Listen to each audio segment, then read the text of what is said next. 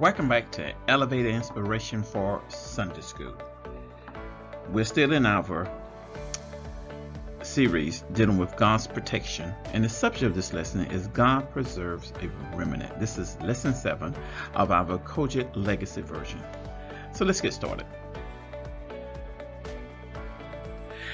I want to show this timeline one more time, and I want to highlight and show you where we are. Now, last week, um, Joseph had interpreted Pharaoh's dream, and notice now he was 30 years old when he did that. And remember, the dream indicated there was going to be seven years of plenty and then seven years of famine. So at the end, he was 37 because he had two kids. That was Manasseh was the oldest, and then Ephraim. And then this lesson, he's actually 39 years old because this is when the family comes down and get grain. I want to just highlight one more thing here. Um, he's when Jacob dies, actually, Joseph is 59 years old. We're going to talk about that a little bit more next. Our first outline is Joseph makes himself known. Now, in order for us to understand this text here, we have to go back a little further. Now, chapter 44. In chapter 44, we see that Joseph had had dinner with all his brothers, all 11. He actually convinced them to bring Benjamin, which was his brother, because remember now, he had put Simeon in prison and said, Simeon is going to stay there unless you all bring your brother back. So he could not contain himself in that room. It, the scripture says that he goes back because he has so much emotion, but he had to make sure that they had remorse for what they did to him.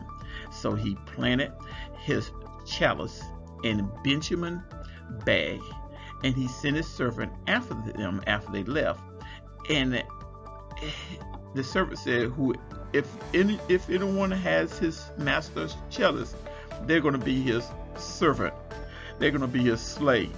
And when it was found in Benjamin bag, oh boy, it tore them a pieces to the point that I mean Judah stood up.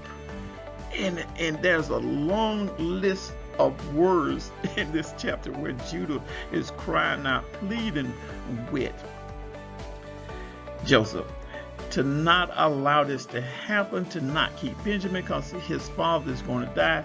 So basically, Joseph could not contain himself. Verse 1 and 2 says that he sent everyone out of the room, said, Clear out, everyone leave.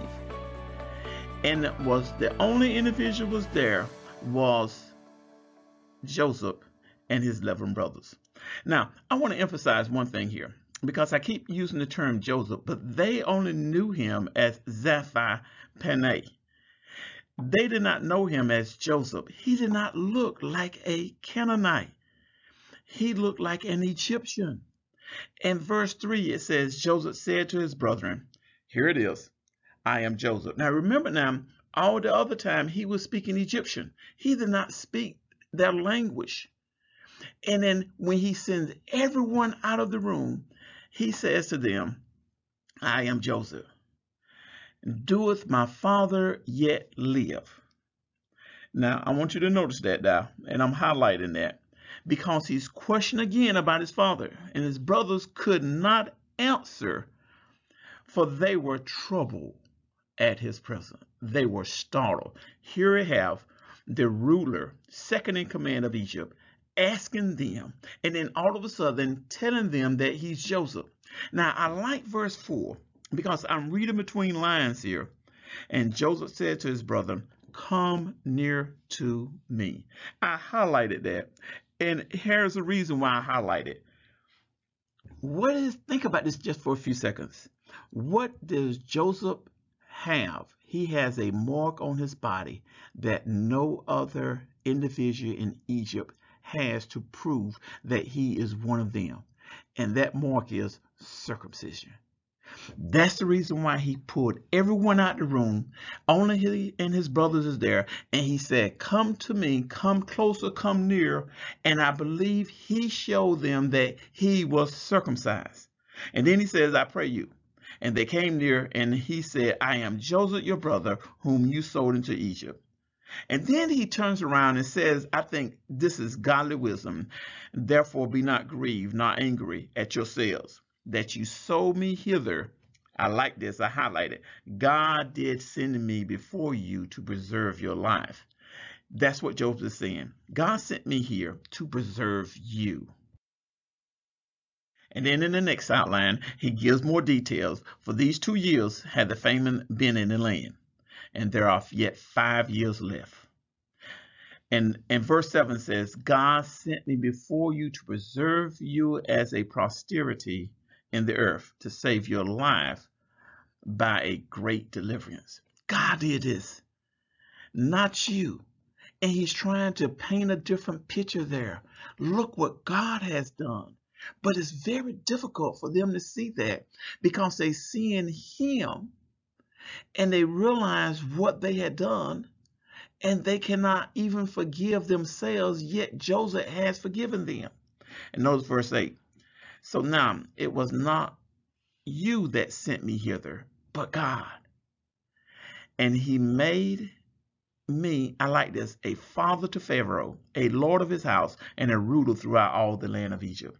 This was God doing, not your good doing. Even though you did it, God intervened. So my takeaway from that outline is this. Think about this. God's sovereignty. And we know God has a sovereignty. But if you notice over here, man has choices to make.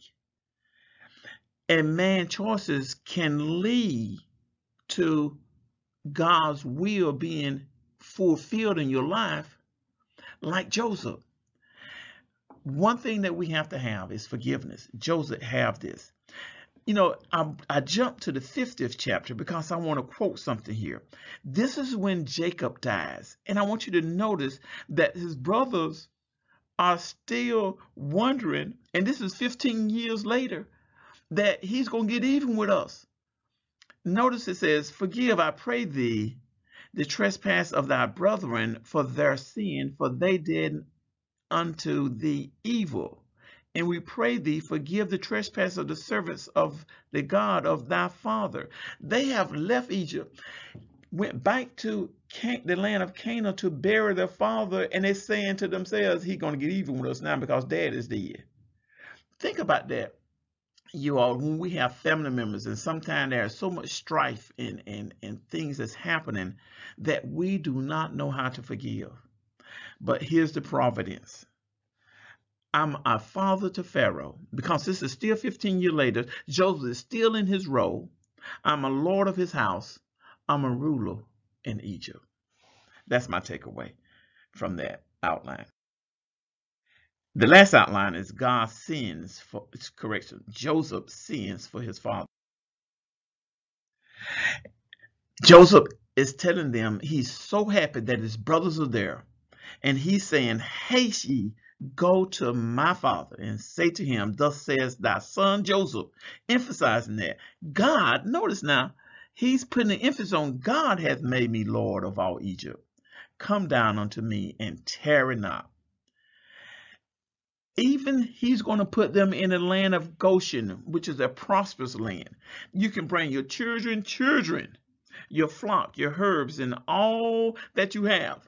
Come here. I'm going to take care of you. Because he says the famine has five more years. And then verse 12, and behold, your eyes see, and the eyes of my brother in Benjamin, that this is my mouth that speaks to you. Listen, I'm speaking your language. I'm not speaking Egyptian anymore. This is my life, my mouth that is speaking to you.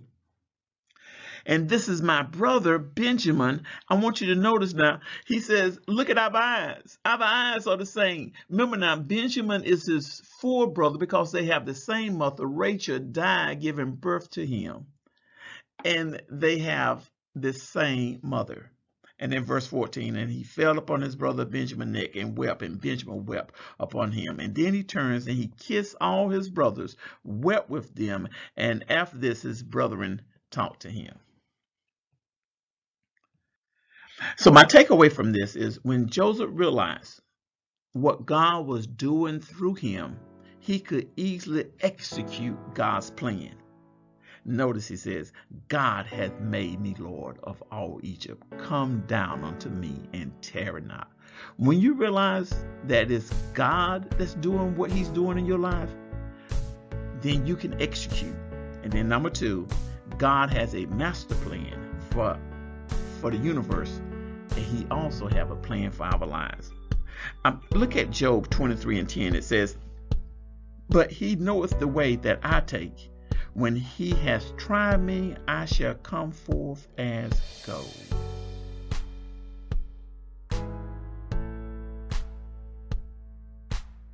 You know, my question I want you to think about and get ready for Sunday is when Joseph announced himself to his brothers and asked if his father was alive, why couldn't his brothers answer him? And then the second question is, where were Joseph's family going to live? I only hit on that for a few minutes. We're going to explain, expound on that one a little bit more Sunday. And then number three, how do you know that God is always in control? Simple question, but it's thought provoking. How do you know that God is always in control? And then the last question is explain a statement. Explain this statement. Your gift will make room for you. That's something that my mom used to tell me all the time. Your gift will make room for you.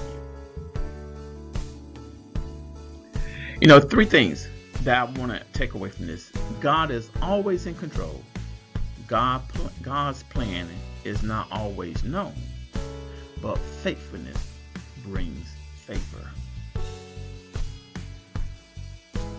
You know, the lesson learned that I got from this is like Joseph, I must exercise forgiveness even when I cannot grasp the divine purpose for my current situation. But His Word remind, reminds me that God has a divine plan for my life. Therefore, I must continue to trust because afterward I will become like pure gold He finishes. So, my thought to remember is God always, let me say that again, God will always preserve His people.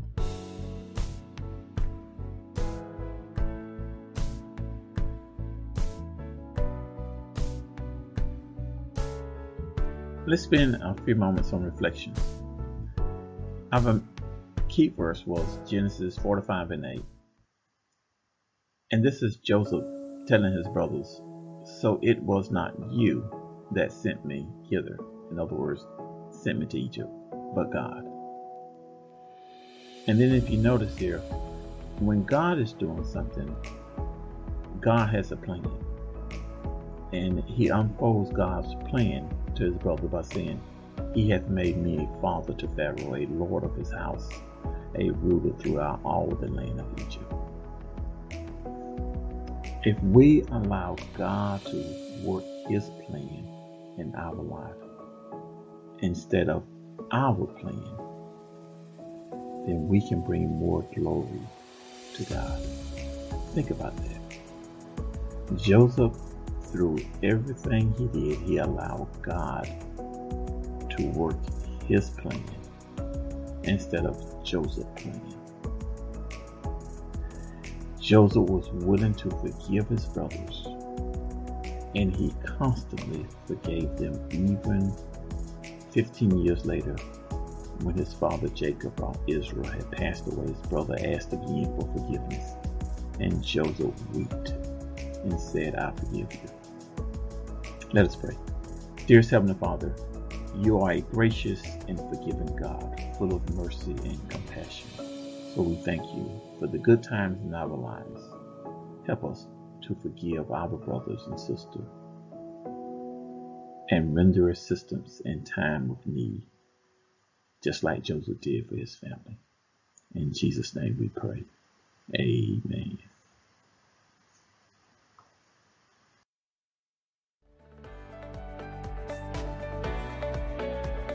Hey, welcome to Elevated Inspiration for Sunday School. Some of you realize that if you like this link, because what I try to do each Sunday is share little nuggets on the Sunday school lesson. So if you like listening to these YouTube clips, I encourage you to hit subscribe button that's down below. And uh, so you will never miss your Sunday school lesson. Thank you.